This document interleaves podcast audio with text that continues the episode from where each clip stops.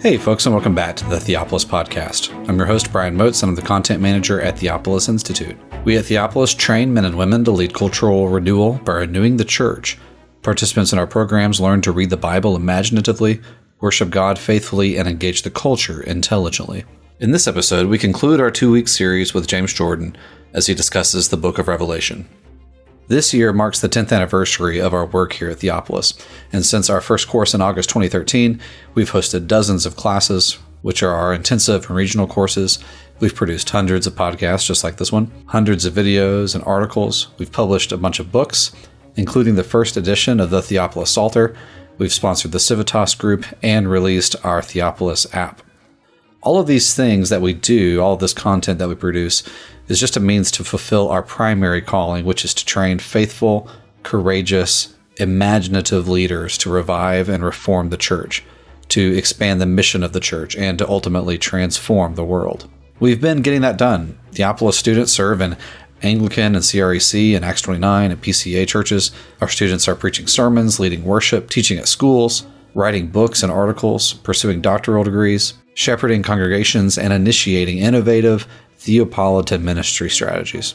And we are very grateful to God to see these first fruits of our labor. We want you to come celebrate with us, though. Join us for our third Theopolitan Ministry Conference, which is going to be on July 17th and 18th, and plan to stay on the evening of the 18th for our Trinity Feast, where we're going to celebrate 10 years of our work with food and drink and music and singing, and an after dinner talk by Kelly Kapic. Also, we are at the end of our fiscal year financially, so we would also ask you to celebrate by supporting our work financially.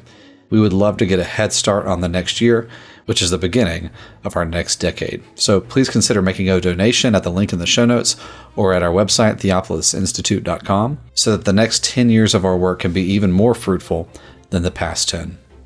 If you give $50 or more a month or $500 a year, you will also be added to our list for the Theopolitan, which is a very robust newsletter from Peter Leithart that comes out every Friday, which includes exhortations, notes about what he's reading and studying, other essays by him, as well as a new feature this year, which is Notes from Beth Elohim, which is an audio file of either a private lecture that he's given or just his musings and things he's thinking about while working at his desk. So if you give it that amount, you will be listed on the Theopolitan as well. With that, we want to thank you so much for listening. We hope that you enjoy this time of teaching. And here is James Jordan concluding his brief series on the book of Revelation.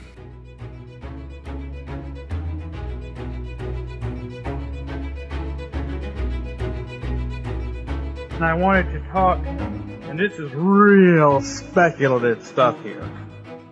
Continuing on with the fact that the book of Revelation takes place as a ritual and the symbolism in the book takes up from the rituals in Israel and the event of the book of Revelation itself is a ritual, that is, it's the Lord's Day service taking place in heaven, into which human beings are participating, beginning to participate. John begins to participate, and that the church is going to be participating in this from now on.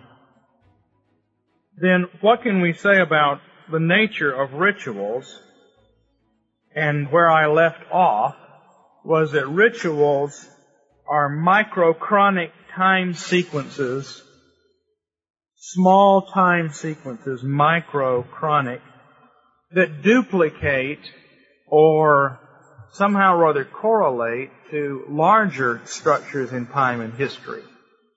And what I want to try to do is unpack that with some illustrations, and this is stuff that I do not have completely nailed down in my mind by any stretch of the imagination, but I thought, well, if I present this to Biblical Horizons people, who of course are on the cutting edge too, maybe I'll get some other people thinking about it.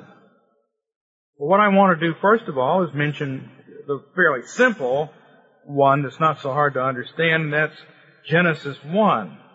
Genesis 1 we can see as a protochronic time sequence draw this out. We have, well, let's do it in space first. Space is easier for us than time.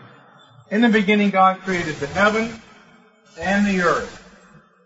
The heaven is formed and full and light, but the earth is dark and unformed and empty. Then God starts to heavenize the earth, and He does it in two kinds of ways. one, he sets up a little sanctuary, whether it's the Garden of Eden or the tabernacle and the temple, a small sanctuary that is a model of heaven. And then also, the earth as a whole is a large model of heaven. So we have a heavenly archetype, and then we have made on the earth here a micro cosm, a small cosmos, that duplicates the macro cosmos. Now, if you have true new eyes, you know all this. You biblical horizons people, you know all this. Certainly isn't original with me. Everybody knows in the ancient world temples were models of the universe. And that's how you control the universe. If you believe in magic, you go in the temple and you do things, and that controls the stars. Or more commonly, if, since they were all basically pantheists of one sort or, or another, you study the stars, you make your temple just like it so that you're conforming to nature and natural laws.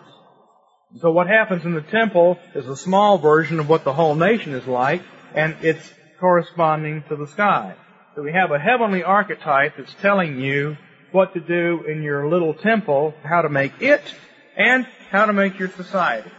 Small model, large model, and the original model. Now time is the same way. Only since we need time language instead of space language, we don't want to say microcosm, we want to say microchron. Protochron and macrochron. And we're not talking about heaven above and earth beneath, we're talking about the first things and the later things. And what do we have? We've got Genesis 1, which lasts six days, taking up 144 hours, and that is the proto, or first, time sequence. That time sequence is then duplicated in the entire history of the world as a whole as we move toward the eschatological Sabbath, and that would be a macro process. In fact, there are various levels of that. For instance, the seven periods of Old Covenant history follow out these seven days. You can take the letters to the seven churches, and you notice the imagery in those churches goes with seven periods in Bible history, and you can lay right over that the seven days of creation and see correspondences. So that that Old Testament history in its seven periods, Old creation history, is a big form of these seven days. And they're medium forms and bigger forms and smaller forms. They're all following out this pattern because the Holy Spirit does it. The Holy Spirit is in the world at the instant of creation. I don't think the world ever existed without the Spirit being inside of it. In fact, I don't think you could have a creation without an energizing Spirit. And the energizing Spirit works a certain kind of way. And He works in a sevenfold pattern because He is the sevenfold Spirit. And the Spirit works in seven days to make the world. He comes inside of human beings, so human beings live through something like this. He's in human history, so human history is something like this. So we can begin to expect that Genesis 1 tells us something about how the Spirit moves a world in history from darkness to light, from shapelessness to shape, from emptiness to fullness. That's going to be something like what human life is like. That's going to be something like what human history is like. This protochronic event reveals macrochronic events. But there's also ritual versions of it within here. We set up a little ritual that duplicates Genesis 1 at a ritual level. Just as the temple duplicates heaven and the world at a symbolic level, a ritual duplicates protochron and the macrochron at a ritual level, at a small, compact, symbolic level. You move through seven stages. And you can look at this some other time. Or not. I wrote an essay in Biblical Horizons a while back proving, no, arguing, presenting a case, making a case that the fundamental sacrifice in Leviticus chapter 1, what is done to that animal, corresponds to the seven days of creation. The animal is moved through those phases. From laying hands on it to chopping it up into pieces, dividing it up, doing this, that, and the other. That if you actually were to take those things, those steps, and compare them to Genesis 1 and think about it, you can see a recreation happening there. Well, why? Because when human beings sin, they fall out of the place where the Spirit works in history. Just imagine, think of this spatially, because I don't know how else to think about it. But the Spirit is moving in history, and when you sin and grieve the Spirit or quench the Spirit or alienate yourself from the Spirit, you stop moving in history and you drop out of that process and you're stuck as a baby. And not only a child, but what did we read in Peter? A perverse child. Someone who's not growing and is stuck in being a baby because they reject the opportunity to move in history. You refuse history. You become an Essene or an Anabaptist. You drop out. People are always doing that one way or the other. We're all tempted to do that. So, what does then the sacrifice do? It plugs you back into the realm where the Spirit works by recreating. If I'm right and it goes through those stages. And there are various forms of it. In my book, Covenant Sequence in Leviticus and Deuteronomy, I argue that Leviticus 23, which gives us the calendar of the Israelite year, starting with the Sabbath, Passover, first fruits, Pentecost, trumpets, Day of Covering, and the Feast of Ingathering, is moving through the seven days of creation on an annual basis. So the world is being recreated. Not recreated out of nothing, but the Spirit is remaking it like He made it in the first place. In the book of Revelation, you have this over and over again. You've got seven trumpets. What's the fourth trumpet? It's against the sun, moon, and stars. Seven bowls. What's the fourth bowl? It's against the sun. You're moving through the seven days of creation over and over again as the world is decreated and recreated. Those are some ritual things that duplicate Genesis 1 and also show something about the course of history. Now, I'm not going to say any more about that, partly because in literature that I've made available, I've got some of it, and because I, there's something else that I think is more interesting for us to talk about, and I have more notes on it available to me this morning. If I continued and said anything more about this, we'd have to get into a lot of details, and it would take hours. I just want to say this. Uh huh. Is there anything in the, the physical work itself that forces the seven days? All we know there is in a year, even though know, not always the same time, it's actively imported, and there's a month, you know, you know, and then it's kind is there anything in the physical work or, or God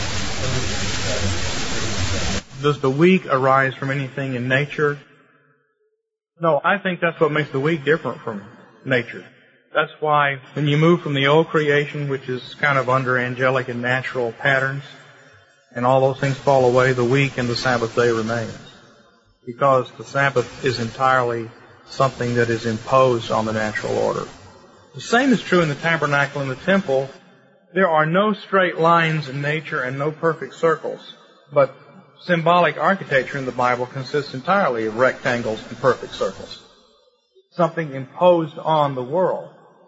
And similarly, the week doesn't arise out of anything in the stars or the moon or the sun. None of those heavenly clocks tell us what a week is.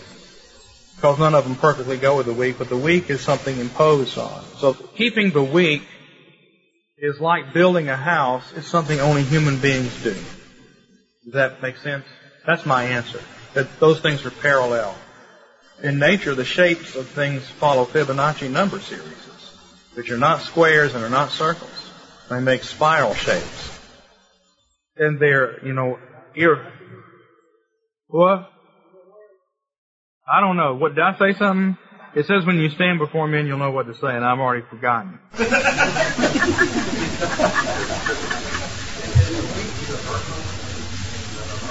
No, it's not. You see, you got four day weeks, seven day, eight day weeks.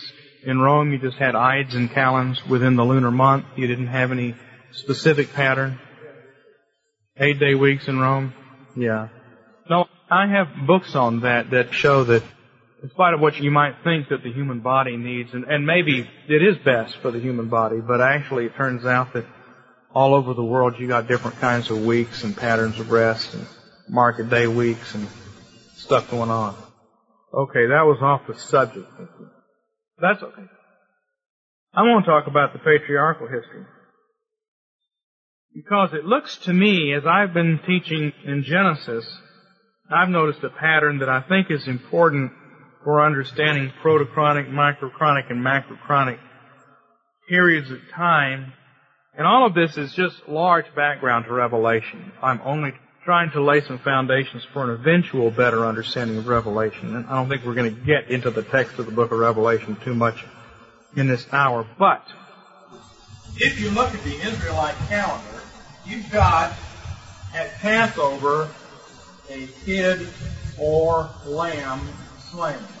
We say Passover lamb. It doesn't have to be a lamb. It can be a kid. If you move forward to the day of covering, actually, if you move forward to the day of first fruits, which is right after Passover, what's the animal offered then? Does anybody know? Only a male lamb. Okay, and that's why in Revelation 5, when Jesus ascends into heaven as the first fruit, he's a lamb. He's not a kid. If you move down in history, you get to the day of covering or atonement, and you've got two goats. And what follows immediately after that is the 70 bulls of Ingathering.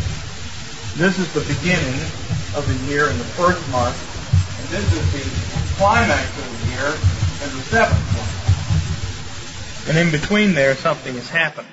Now, if you look at Genesis, it's kind of interesting because in Genesis chapter 22, Abraham is told to take his son, Isaac, and offer him as a sacrifice, kill him and put him in fire and send him up on the elevator to God. Now, Abraham figures that he's going to have to receive him back from the dead because God had promised that Isaac would have children. And so, although Abraham is certainly not happy about this, he's not undergoing any Kierkegaardian super angst either because he knows that this is going to have a positive outcome, painful though it may be for the moment. Well, when he gets up there, as you know, a ram is substituted for Isaac and replaces Isaac as a son. From that point on, all sacrifices are sons. That's why, as I pointed out the other day, uh, Leviticus 1 says you take a son of the herd. You're sacrificing your sons when you sacrifice these animals, which of course proves that animals are sons and that they'll be resurrected and be with us in the world to come, as we all know. And at any rate, whether that's entirely true or not, they're called sons. They're treated as sons, which means you put them to death. now, if we compare this to Passover, it's very similar. Because what did the Passover lamb substitute for? Substituted for the sons, the firstborn sons. And Isaac is the firstborn son. He's the firstborn son because Ishmael is gone by this time. And so the firstborn firstbornitudinousness has descended down to Isaac. Isaac is the firstborn son. He's replaced by the ram. The firstborn sons of Israel are replaced by a ram. This starts the year. Now, if we look at what comes next in the Genesis story, we have this interesting phenomenon in Genesis chapter 27 where Isaac demands a meal and Rebekah provides it by killing two goats. Now, if you study out kid of the goats, you'll find that it always represents children. For instance, a few chapters later on, in Genesis chapter 38, when Judah visits Tamar without realizing he has done so, and she's disguised as a cult prostitute, so he is happily apostatizing from the faith by visiting her. He tells her he will send her a kid of the goats, and he leaves his signet and the rolling pin that rolls it out and the cord with her, as something to be exchanged for this goat. But she disappears. And nine months later, she has two children. Well, you don't have to have a lot of imagination here to realize that these two children are what he sent to her and they are her kids. Even in English, the word kid refers to both a goat child and a human child. So he did send her a kid. send her two of them. A chapter before that, in chapter 37, when Joseph is killed and thrown into the pit, which that's what that means, you're being put back in the earth, they kill a kid of the goats to get the blood to represent him. You can follow this on down. When Rebecca takes two kids of the goats, they represent Jacob and Esau. And she makes one meal out of them. Now, that looks a lot like the Day of Atonement. And it looks more like the Day of Atonement the more you look at it, the more comparisons you make. But before we make those comparisons, I want you to think about Genesis 27. Now you know the story. We're not certainly not going to read all 60 or so verses of that chapter. Isaac comes and he sneaks around and he says to Esau, I want you to come on in here and I'm going to give you the blessing. He doesn't tell anybody else he's going to do this. He wants to do it behind closed doors. And he says, I want you to bring me a meal, the kind I like, and I'll eat it and I'll give you the blessing. Now, if you want to understand what that means, it's helpful to contrast it with what Jacob does in chapter 49. The word Jacob means replacement, and Jacob is not really so much the replacement for Esau as he is the replacement for Isaac, because Isaac fails to rule his house the right way, and so Jacob has to do it. Jacob calls his whole family together. He doesn't try to do anything on the sly. He does not tell them, prepare a meal for me and after I eat it, I'll give you a blessing. He just does it. What does Jacob do? Well, he passes judgment the right way by calling evil evil and good good. He has true knowledge of good and evil. Knowledge of good and evil means passing judgment the right way. That's why children are said not to have knowledge of good and evil, and kings are said to have knowledge of good and evil. Jacob calls good good and evil evil. He passes judgment on his sons in terms of a good standard, a proper standard of good and evil. So he shows what it means to be a true and mature man. What does Isaac do? And the reason Jacob has to replace Isaac, Isaac calls evil good and good evil. He does not have knowledge of good and evil. Why doesn't he? Because he's reproduced the sin of Adam, which was to seize forbidden fruit and eat the wrong food. What is Isaac's problem? He wants Esau's food. Esau is the son that God has said right from the beginning Esau is not to inherit, Jacob is to inherit. That's a command. Isaac knows that. Now for 77 years he's refused to do it. Why? Because he likes Esau's food. He likes the wrong food. He eats the wrong food. His God is his belly. He's actually become Esau by eating Esau's food, and now, having sinned against the choice of food, just like Adam did, he had the tree of knowledge and the tree of life. He disobeyed God and took the wrong one. Isaac has the same choice, two sons, two trees, two foods. God says Jacob, Isaac says Esau. Chooses the wrong food. As a result, he's blind. As a result, he does not have knowledge of good and evil. He calls evil good and good evil. So he's in apostasy at this point. Now, Jacob has to replace him in this. Well, what does Isaac do? Isaac puts himself in the place of God. That's what Adam was trying to do by eating that food. You will be like God. Isaac says, I am like God. If you want to get a blessing from God in the Bible, what do you do? Well, you take a goat or a lamb or an ox or a turtle dove or a pigeon and you kill it and you make a meal and you offer the meal to God and the book of Leviticus says it's food for God and God smells the savor and God is pleased and God gives you a blessing. Now that's exactly what Isaac requires. Isaac requires the food that is a delicacy that smells the way he likes it and he's to eat it. And then he'll feel good. And as a matter of fact, just in case you missed the point, he goes out of his way to smell, Jacob is smelled by, I, dressed like Esau. So he smells like Esau. And he smells him, and when he smells the sweet savor of the clothes, Then he gives the blessing. So this entire passage is a duplication of the sacrificial ritual with Isaac being the God. And you can see then when Jacob calls his sons together to give them blessing, and when Abraham did it, they don't do that. So we're in a ritual context here. What happens? Well, Rebecca is the one who takes things in hand to heal the situation.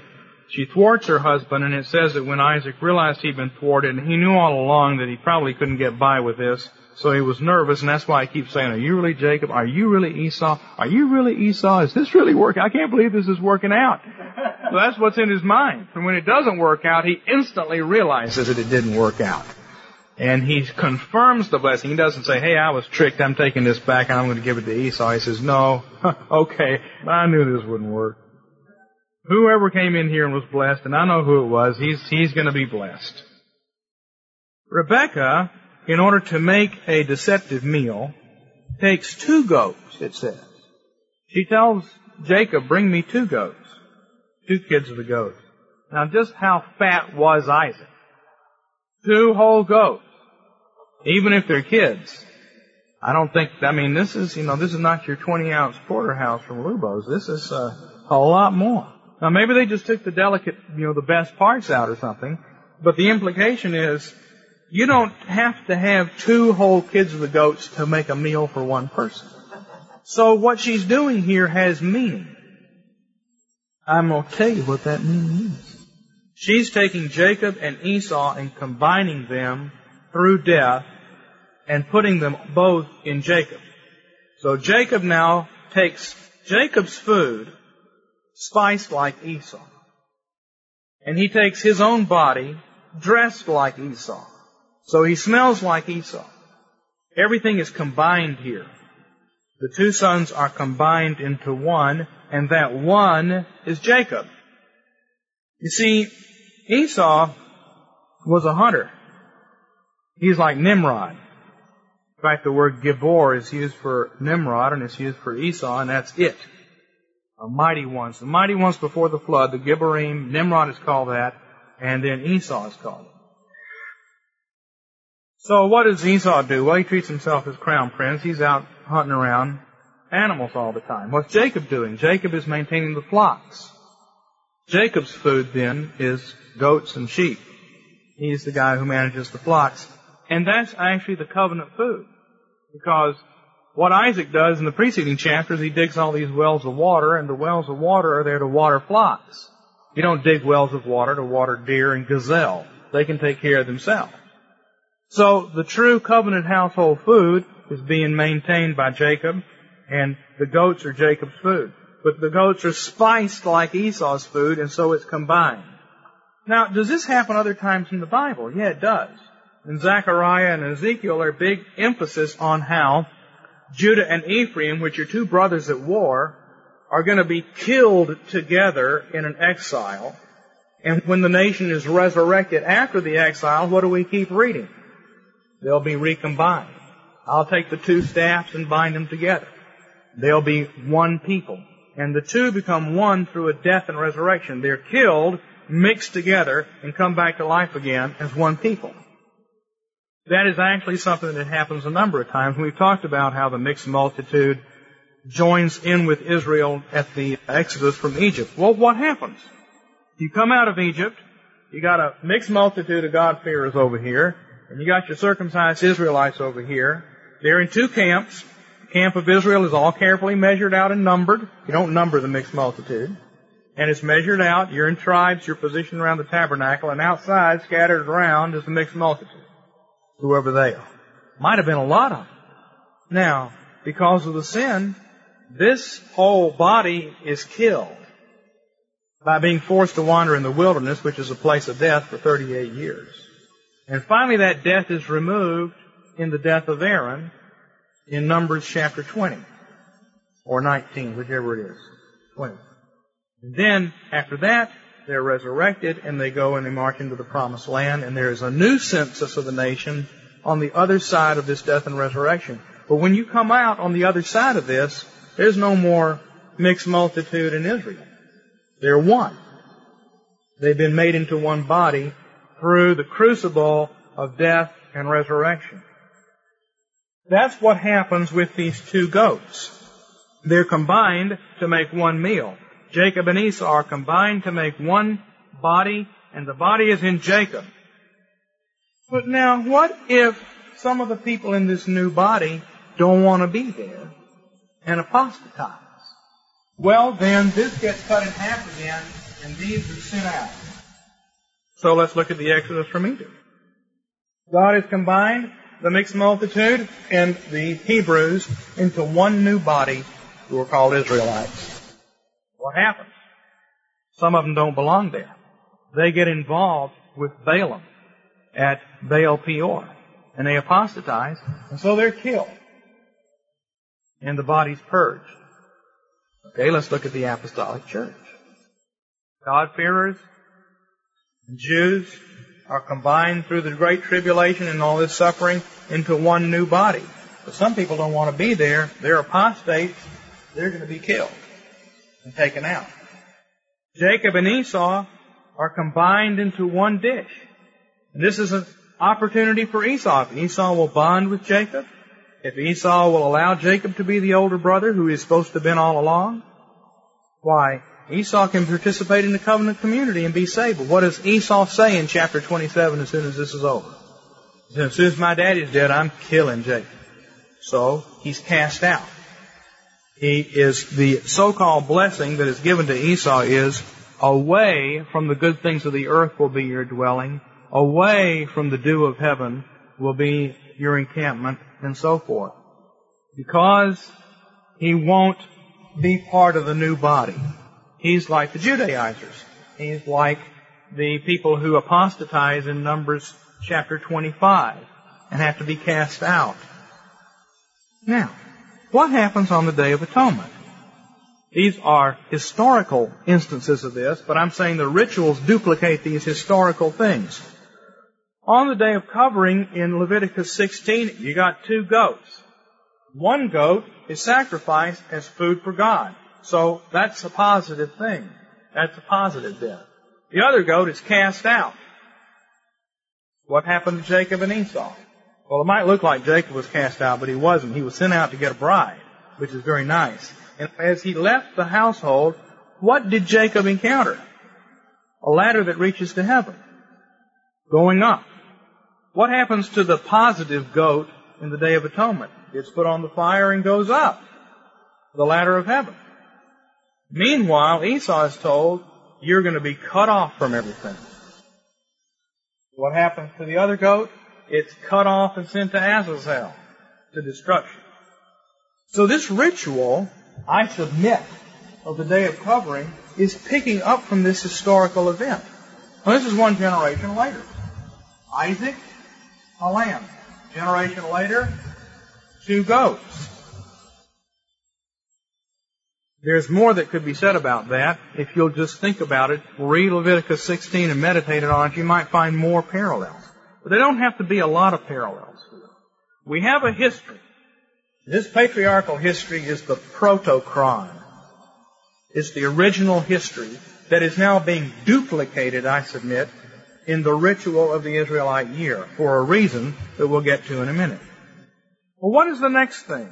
Okay, well, alright. I wish that explaining rituals could be done in less than eight or nine hours. Yeah, just do it. Just go ahead and do it, Jim. Well, I can't. That's my problem. I only have two thirds of this understood. Maybe I only have a billionth of it. I don't know. I don't have it all down. Let's just continue on with this patriarchal narrative history. What happens next in the story and you wouldn't realize this probably unless you think about it for a minute and maybe even look in the concordance, is that Jacob goes out and Jacob gets a wife and he winds up with extra wives too, and he starts having all these flocks.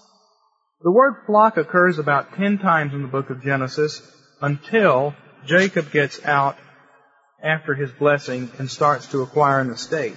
And then the word flock occurs 55 times in the rest of the Jacob narrative along with dozens of instances of ewe lamb, kid, ram, he goat, she goat.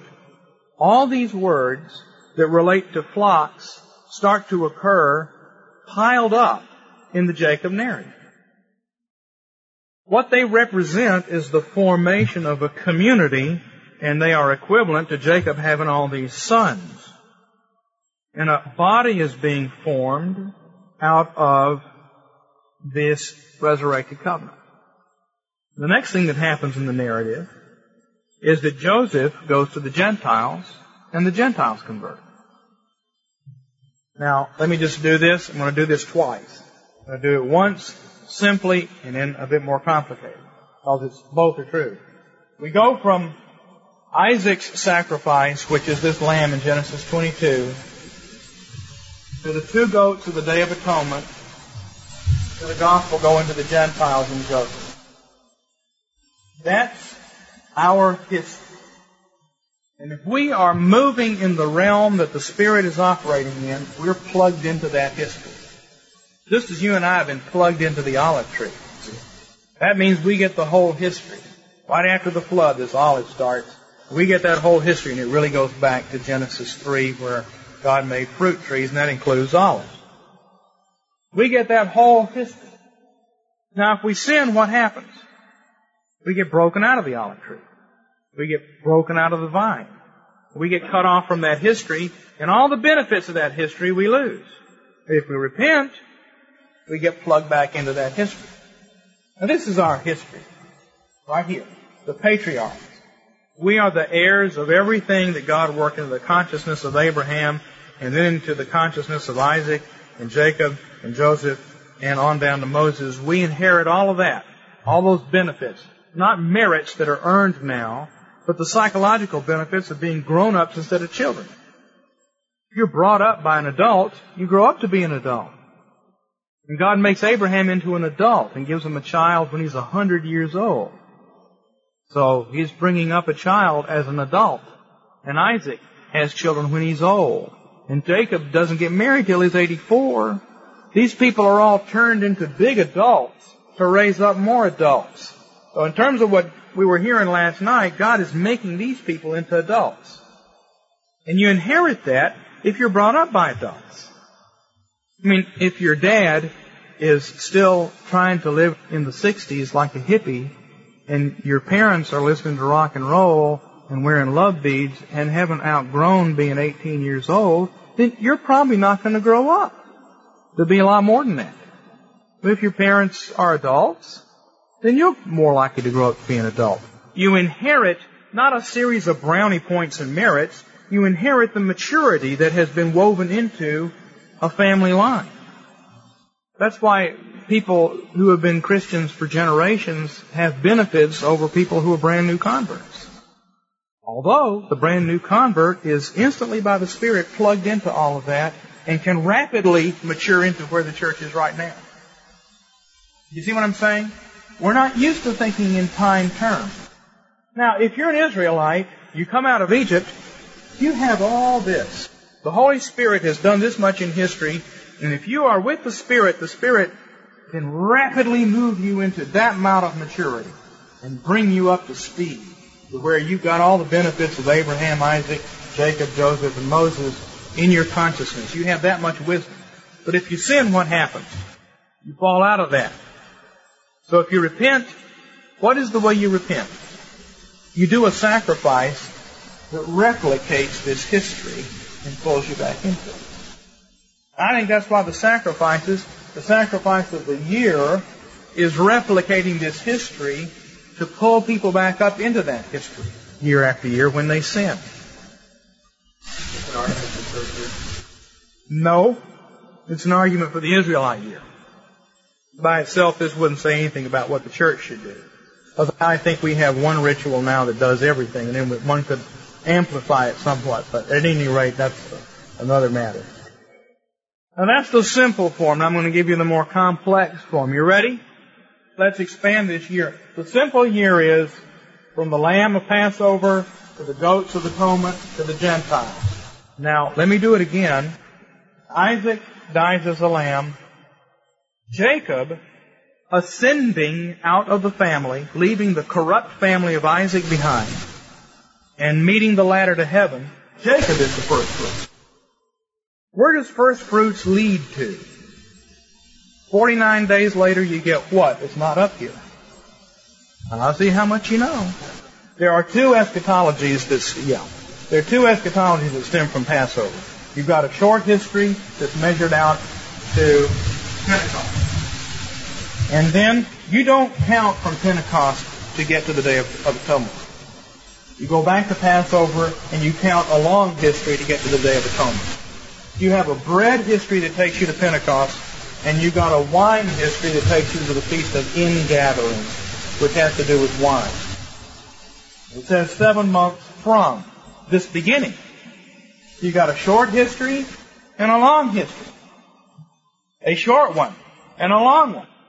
One that goes to AD 70 and one that goes all the way down. And they're parallel. An Israelite history and a history of the 70 nations of the world. What does Jacob do? Well, he goes out and he forms a community. Jacob, as an individual, leaves the land and ascends. When he comes back, there's this huge community with him. All these kids, all these flocks. In other words, he's become what? He's become a loaf. In Pentecost, on the day of first fruits, you wave a sheaf, which has become a loaf by the day of Pentecost. Again, pulling in ritual symbolism here and laying it on top of the history. The loaf has been formed.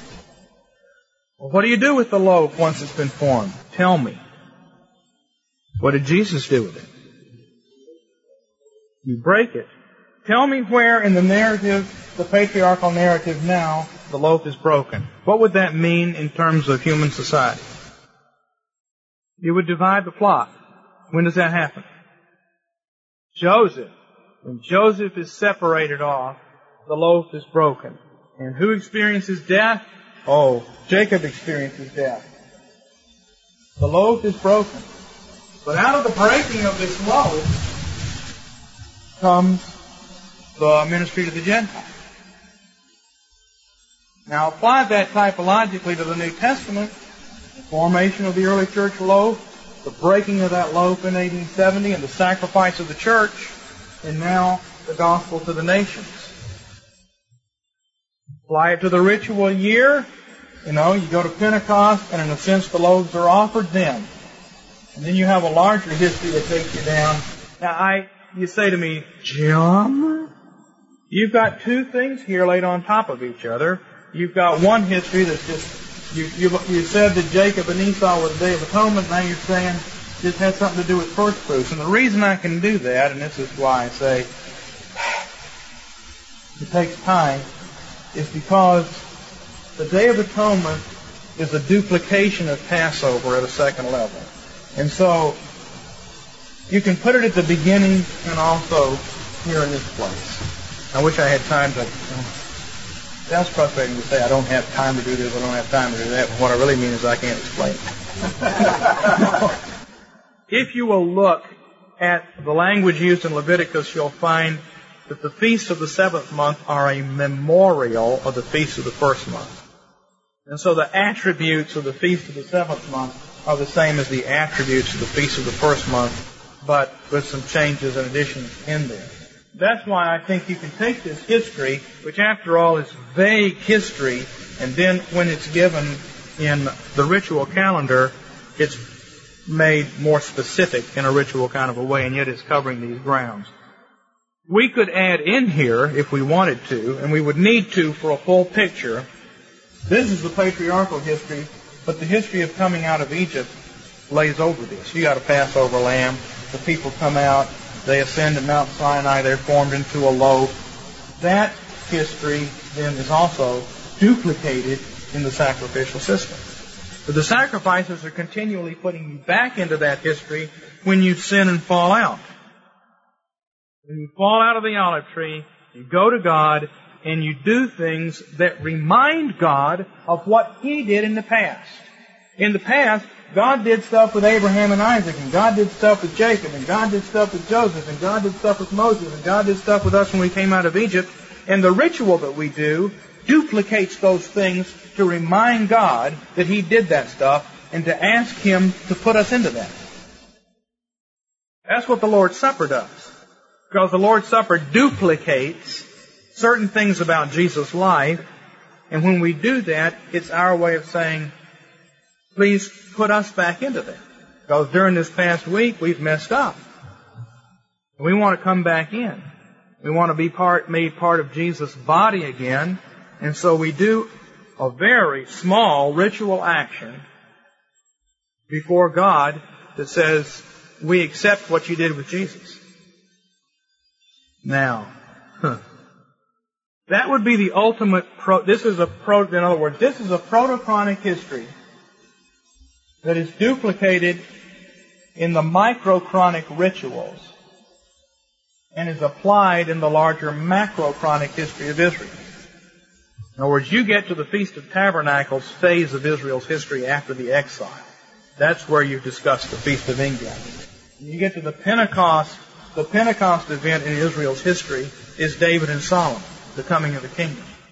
So there's a macrochronic history that expands out of this protochronic stuff in Genesis and is repeated year by year in the microchrons of the ritual.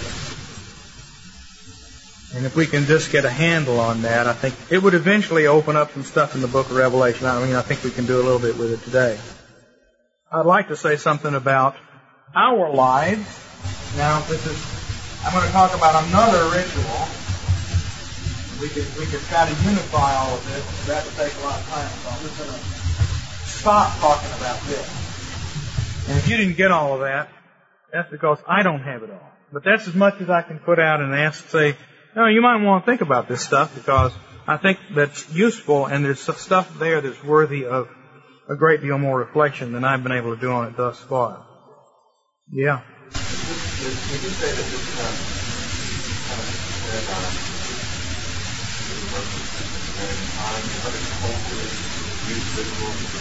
I think all rituals in all cultures are miniature forms of how they understand life sequences. It may not be how they understand it now, but whenever they were originated, that's what the people who originated them had in mind. I think it's inevitable. It may just be a depth psychology thing. But, okay, I want you to think about your life in terms of bread and wine. Bread is priestly. The priests are not allowed to drink wine when they're on the job. Kings, on the other hand, are always shown drinking wine in the Bible. The king sits on his throne. The priest never sits down. The king sits down and he's drinking wine. Nehemiah is serving the king wine. Esther, the king is always drinking wine. Wine has to do with enthronement and rest. The priest never gets to. Now, when a priest becomes a king, like Melchizedek, he becomes a priest king, then he is has wine as well. So bread comes first. Bread is alpha food at the beginning of the day. You don't start off with wine, I hope. But at night, when you, you know, take your shoes off and rest, you can have a glass of wine. That's omega food. Now, what is going on in your life? This is Rosenstock-Huessy stuff. But I think it's relevant to what happens in Jesus' life and to human history and to the book of Revelation. But now we're going to switch gears a little bit and talk about this and, and we got to get out of here, I guess. But I want to suggest that up until we're about 35 or 40 years old, we are being formed into a loaf. And in the middle of your life, God breaks that loaf. And at that point, you start to be a king. And you get wine. And at the end of your life, that wine is poured out. Paul says the last thing is, I'm poured out as a drink offering. So that, you know, starting around 40 years of age, God starts switching out your blood for wine. You drink enough wine, and you don't have blood anymore, you just got wine flowing through your veins. And then when you die, the wine's poured out. Because a true king is also one who dies for his people. And so drinking the wine puts us into Jesus' kingship, but he's a king who died. Eating the bread puts us into the first part of Jesus' life, and bread is broken and transformed. Then we become able to live as sacrifices for others. We move into the wine phase of our life, and at the end we're poured out. There's two eschatologies here. There's a bread eschatology and a wine eschatology. You get to Pentecost, and the loaf is broken. You move on to the Day of Atonement, and the wine is poured out. That's your life. How does it work? Well, how are you formed as a loaf? Human beings are formed out of the past. We all are. None of us ever do anything new until we're fairly fully grown. We learn what foods to eat and what foods not to eat, what language to speak, how to behave, how to dress, what feels right from our parents. As a child, we don't make any contribution that's new. Everything is being put into us and we're being formed. Then when we become teenagers and we get interested in the opposite sex, and eventually you get married, all that's happening in marriage is marriage is not so much a new thing as this combination of two old things. Now you've got a wife or a husband who has also been formed completely out of the past, and now you're just putting them together. Two things that have been formed out of the past are merged together, and we're still just forming stuff out of the past. And you get a job. What happens when you get a job? Well, the people who were there on that job before you show you how to do it. And so you learn all kinds of stuff from the past, from going to school, from being on the job. Every last thing in your life is coming from the past and making you a representative of the past. So a fully formed adult male or female who has inheritance from his family, and now that's combined with the inheritance from his wife's family, an inheritance from his schooling, an inheritance from his job, which he's learned from somebody who already knew the job. All of that is combined together to make you a representative of the human race as it exists so far. All these things are coming into your life from the past to form you as someone who represents the past. And that's all you are, which is nice. But you are now where the human race is now. Because where your parents were is what they got from their parents. Except that something may have happened in the middle of their lives that changed them and added to. Now what God wants to do is transform everything that's been done so far into something new. That's what he does with Abraham. Abraham receives all this stuff from the past and then God says, I'm going to transform you into something new, boy. I want you to leave Ur of the Chaldees. We have no idea how impossible that is until you think of Socrates. And when the city told Socrates, you need to leave, he killed himself. Because the ancient man cannot leave. Why can't the ancient man leave? Because there's nothing out there. His God is only this big. And if you leave, there's no place to go. You have to know that the God is the God everywhere to be able to say, I can leave here and go over there and God is still with me. But if your gods are only the gods of the local hearth and the local city, you can't ever leave it.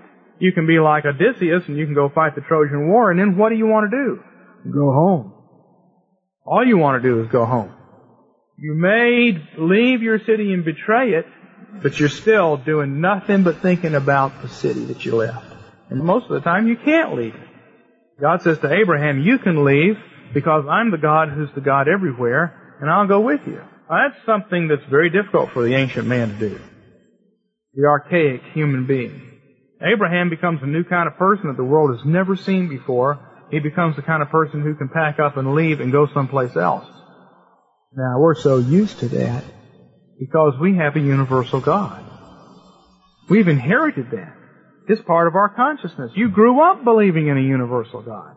The only reason you grew up believing in a universal God is because Abraham went through a big crisis and God changed him into a new kind of person who could believe in a universal God by putting him through a death and resurrection experience out of earth to where he becomes something new. Then he has to become a father who has a son, well, that's old hat. But then he has to become the kind of father who can kill a son that God gives him. Then you can add to that Jacob. God gives Jacob things. Then at the crisis in the middle of Jacob's life, after he has inherited the family inheritance by the blessing, and he's gone and he's inherited a bunch of stuff from Jacob, and it's all been formed up into this new community with his sons and his sheep.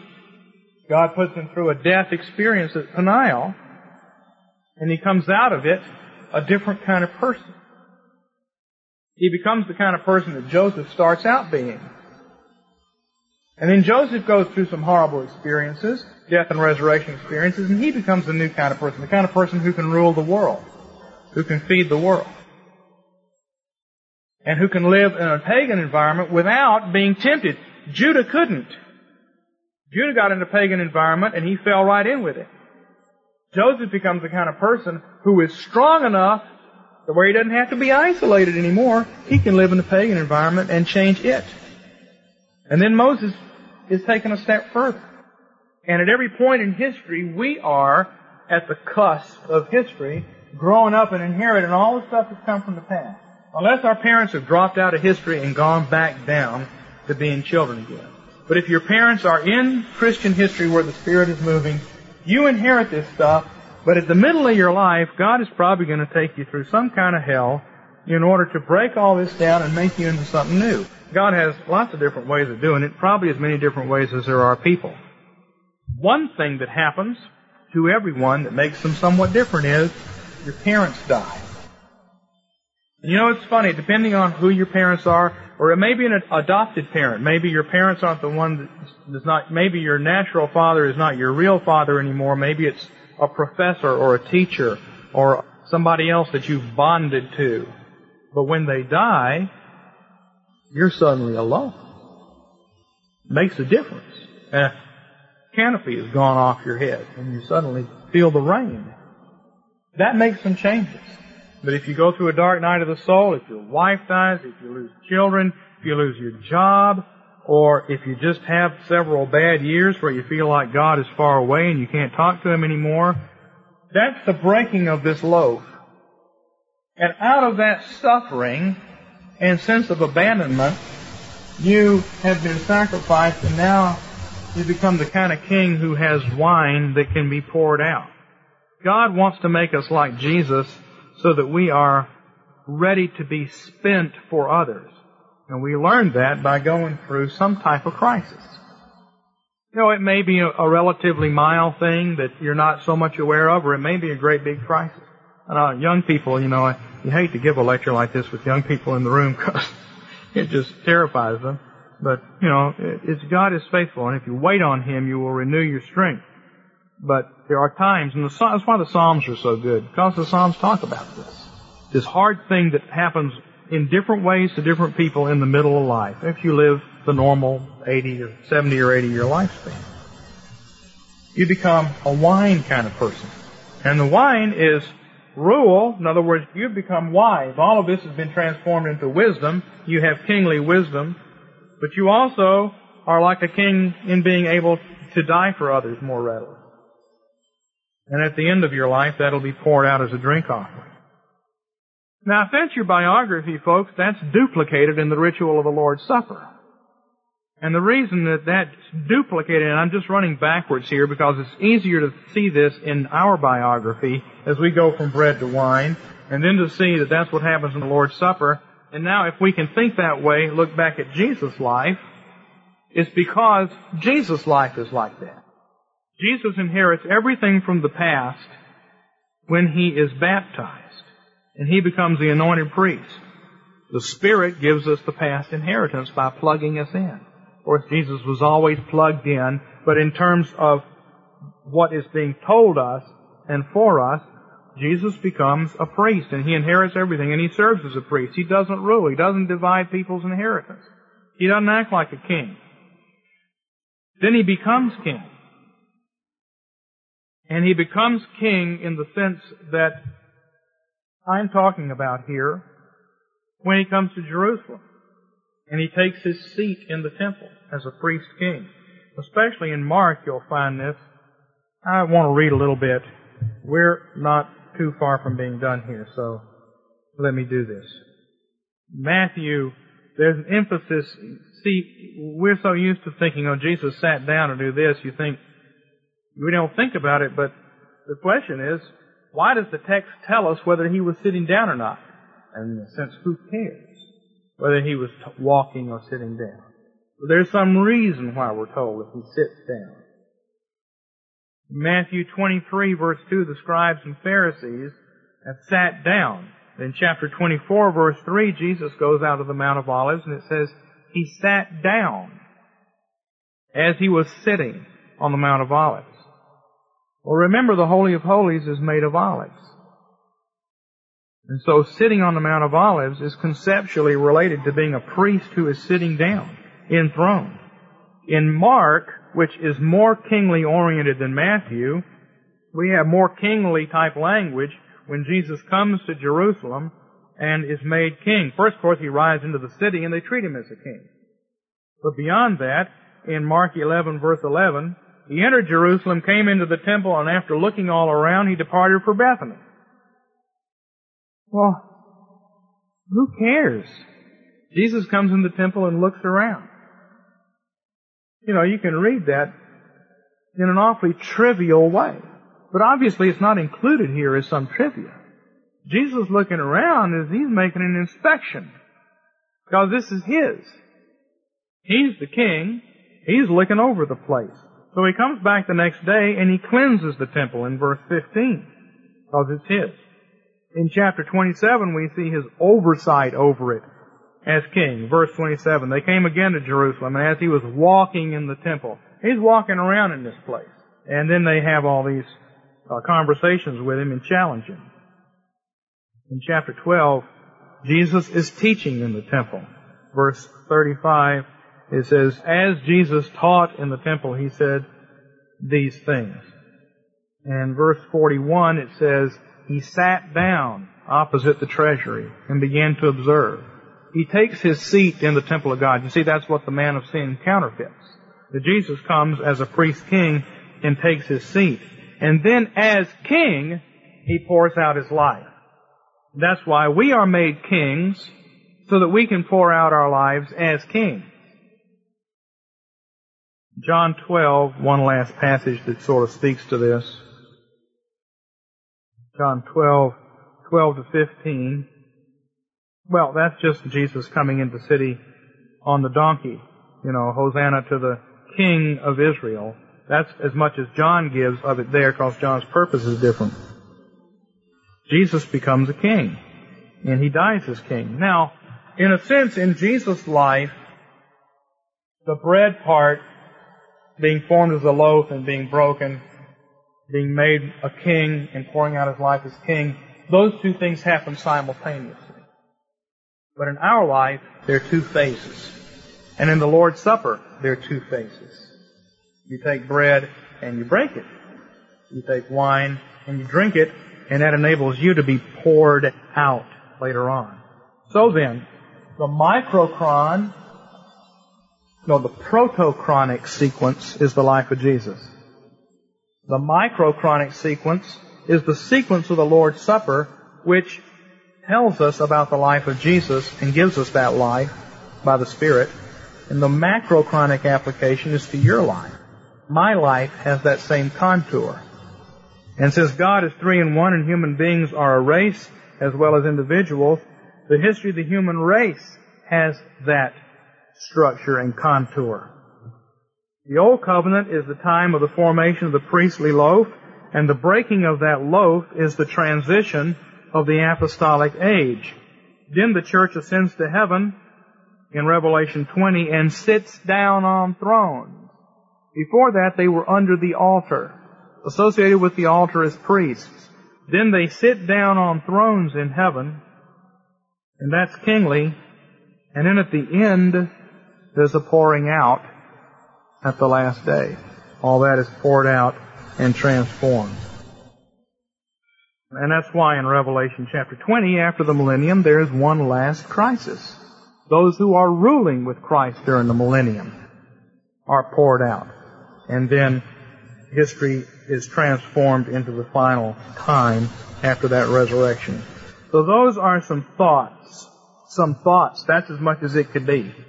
Because obviously there is a huge amount of data in the Bible that pertains to this. All the stuff in Leviticus and all the rest and to do a full job of expounding this, I'd have to, you know, we'd have to start looking at all the details and unifying all the details.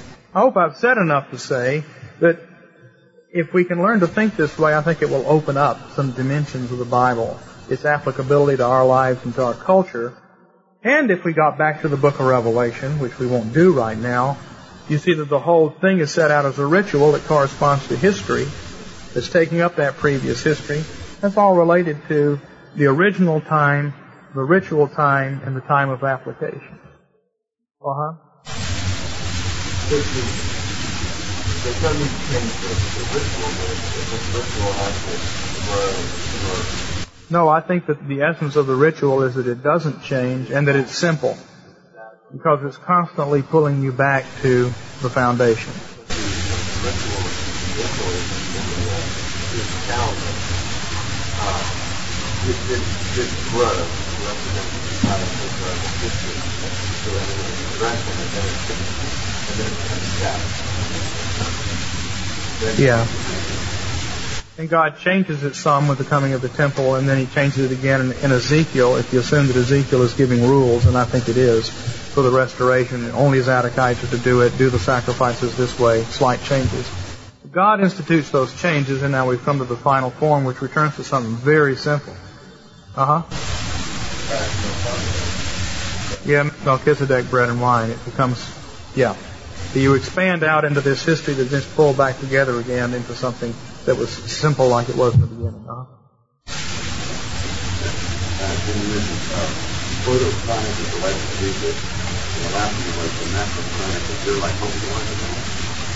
Microchronic is the ritual of the Lord's Supper, which is telling us about Jesus' life and what it means to us. Uh-huh. And we do it. I mean, we do it as a memorial. That doesn't mean it's done to remind me. It's done to remind God. So we do it. We're saying we affirm what you know. We want the life of Jesus for us. Uh-huh. Could we say back in time Yeah. Yeah. One, equal ultimacy of the one and the many. Macrochronic is your biography. It's also the history of the church.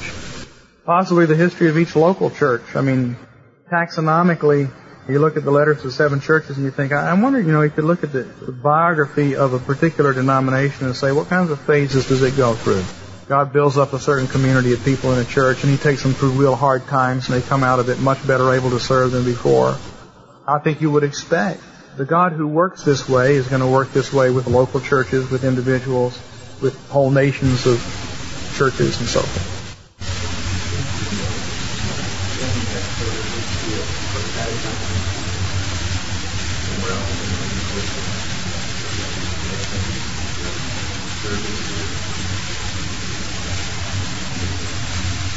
I'm not quite sure what. Well, you were going through a priesthood stage, is there any prophetic? Yeah, if the king pours out his life in death, I think ultimately that makes you a prophet. And maybe that's the real eldership at the end of your life when you're no longer able to act as a king and you've, you've largely poured yourself out. There will be various levels of application, but I think there's something. The prophet is the person who has matured beyond being a king. Uh huh. Yeah, Peter? A ritual dimension? I'm not sure it does. But then I don't have this totally worked out. I just kind of wanted to dump it out because I thought we'll get more thought. And see, at next year's conference, Peter will have a whole lot of interesting things to say. If I've jogged his mind any on this, you see. Rich will. Of course, Meyers won't because he isn't here. We're not going to let him hear this tape either. Any of you think about some of this stuff. See how useful it is. If it's just some superficial stuff that I notice is not all that important, then maybe that's all it is. But it seems to me that it keys into some stuff and explains a lot. We don't know anything about ritual as American Protestants, and the people who do write on it mostly write nonsense on it. So I'm trying to, you know, look at the Bible and say, okay, what is the biblical understanding of why you would do these little ritual things? I think it keys into the, pretty much the way I've set it out, uh huh.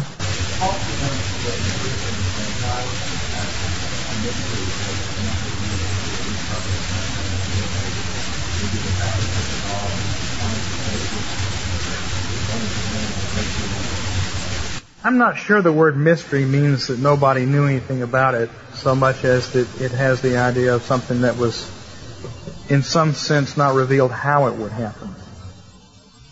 But that's always the toughie. What does mystery mean? Something held back. Something revealed only in parables. And like you, maybe you're right that the rituals in the day of the Feast of Tabernacles certainly points to. Okay, it's called in gathering, and all the texts around it, particularly after the exile, are all about Gentiles coming in. Zechariah and other places.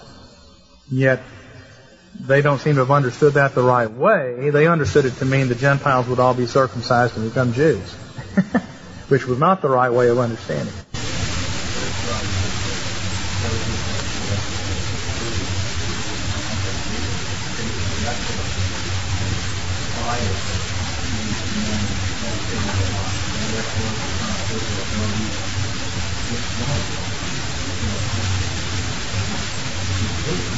Yeah, and then there again, the parallel between human beings and animals is uh, is in the background.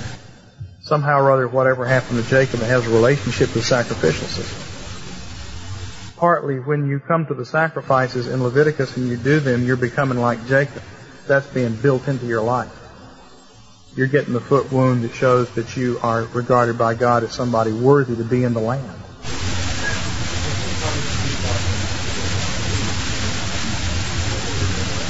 I can't remember. No, I think it's the leg. The priest goes, the priest gets the shoulder. Yeah, I can't remember that from year to year. I want to do one more thing. This is supposed to be odd and unusual, bizarre stuff on Revelation, and I think I probably succeeded in challenging you. This is how I understand the apostolic age and its phases, and the, this is fairly self-explanatory, I think, but the one thing I wanted to show, to, to point to, in terms of rereading Revelation is that you have a kind of a millennium during the apostolic period. That is the protochron of the millennium that we're in right now. A millennium is a time when Satan is bound. And it comes after a death and a resurrection that applies to the church. Well, period one, we have Pentecost of the death of Stephen. Stephen is killed. Paul goes forth to destroy the church and the church scatters down at the end of that. We have a period of peace for the church that comes after that death, according to Acts 9. Paul is converted and it says the church enjoyed peace and was built up. Then we have, and built up, kind of formed into a loaf of some sort.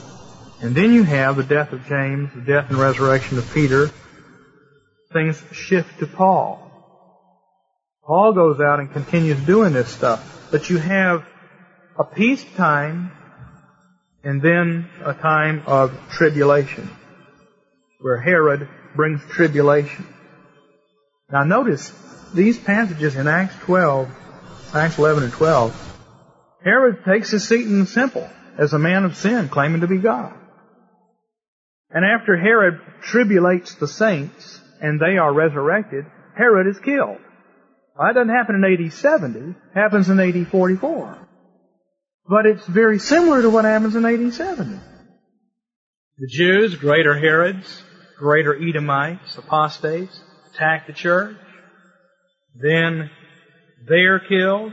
The church undergoes a death and resurrection. The man of sin takes his seat in the temple claiming to be God. Someone worse than Herod in AD 44 who takes a seat and receives divine honors. So, this history doesn't just happen once. It happens here, and then there is a Judaizing conflict. Satan is loose to attack the church. In Revelation 12, is really where I'm drawing these phases of history. Revelation 12, verse 13. When the dragon saw he was thrown down to the earth, and this happens basically at Pentecost, he persecuted the woman who gave birth to the male child. That's the attack on Stephen and the church. Two wings of the eagle were given to the woman. She might fly into the wilderness and have peace. So she's nourished for a time, times and a half a time away from the presence of the serpent. That's the peaceful time in Acts 9. Then the serpent does something else, and this is period three. So the first period is the dragon's attack on the woman. The second period is the woman is in the wilderness and she experiences peace for a time, times and a half a time. The third period is the Judaizing conflict, the serpent poured out water like a river out of his mouth after the woman that he may cause her to be swept away from the flood. The water is false doctrine. So Satan is loosed to attack the church here. And I think that's Revelation 9 and the locust army coming up as Judaizers. Then the Judaizers are defeated and Satan is bound again for another peace period. The land helped the woman, the earth opened its mouth and drank up the water, which drank the river that the dragon poured out of his mouth. I'm going to read this again. The land helped the woman, the church, and the land, the Jews, opened their mouth and drank up the river of poisonous doctrine, which the dragon poured out of his mouth. So the Jews and the Judaizers drink up more and more of the doctrine of demons. Meanwhile, Paul, what? Said they, they do that to help the, the ground drink it up. Uh, that makes sense to you guys drinking up that I don't think the word help means carries with it an emotional intention on the part of the earth. It just means as a result of what it did, the church was assisted. Then the Judaizers are defeated by Paul, and as a result of, well, the church is protected. Because what has happened is, it's now become clear that the Judaizers are not the church, and so the Judaizers are no longer in the church. It's just like when you have trouble in the church and finally a bunch of troublemakers leave and you experience peace. That's what's happening next. The Judaizers are now, it's clear who they are. They've got their own Ebionite churches over here.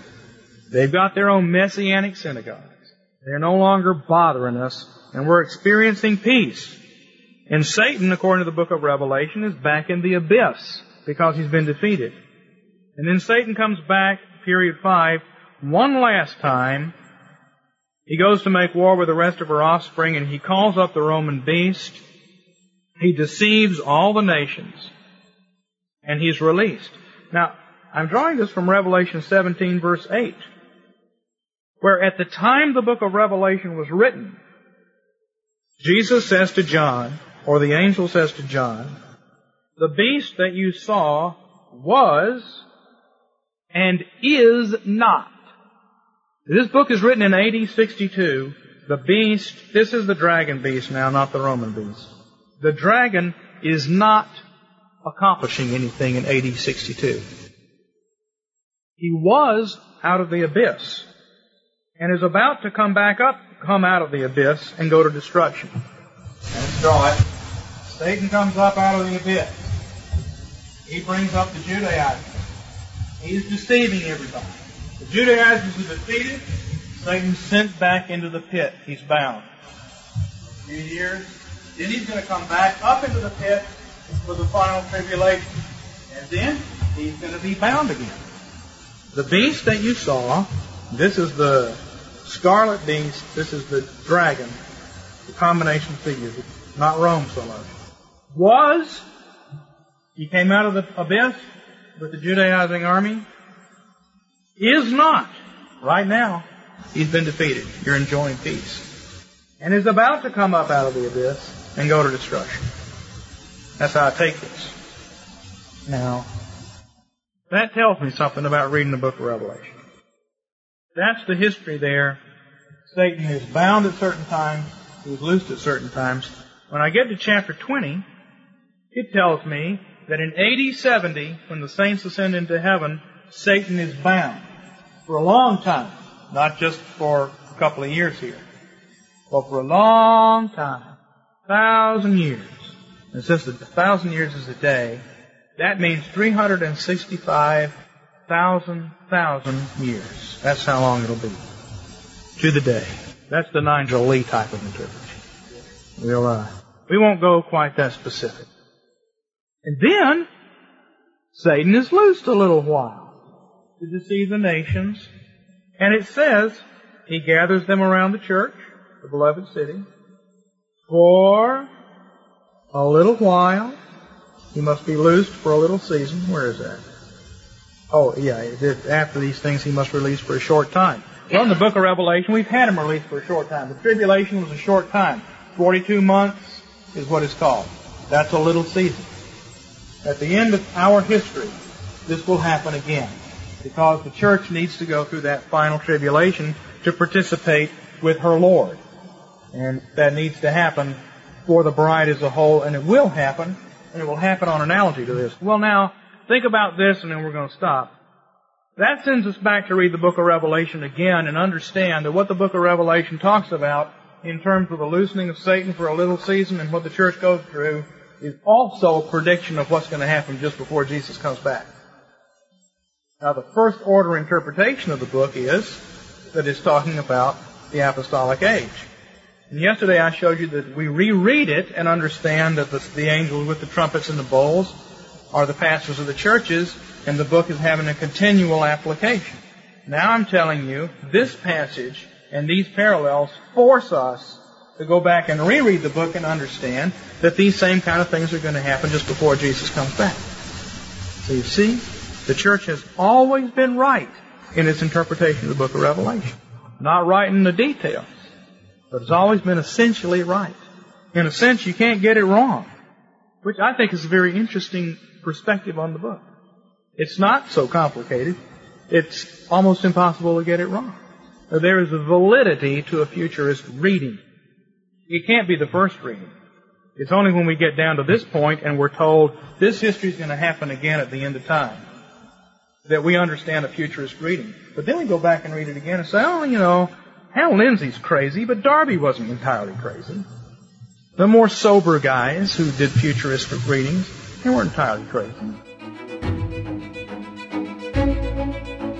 Thank you again for enjoying this episode of the Theopolis Podcast. For more information and for more content from Theopolis, you can check us out online at theopolisinstitute.com. We release new articles every Tuesday and Thursday on our blog, so you'll want to make sure to look out for those. You can also find us on Twitter at underscore Theopolis and on Facebook if you just search for our name. If you've been helped, sharpened, and encouraged by this podcast, we'd really love it if you would go to iTunes and leave us a review. It just takes a few seconds, and it really will help us along in getting our content in front of new listeners. That's all for now, friends. We really look forward to being with you all again in the next episode. And as always, thank you so much for listening.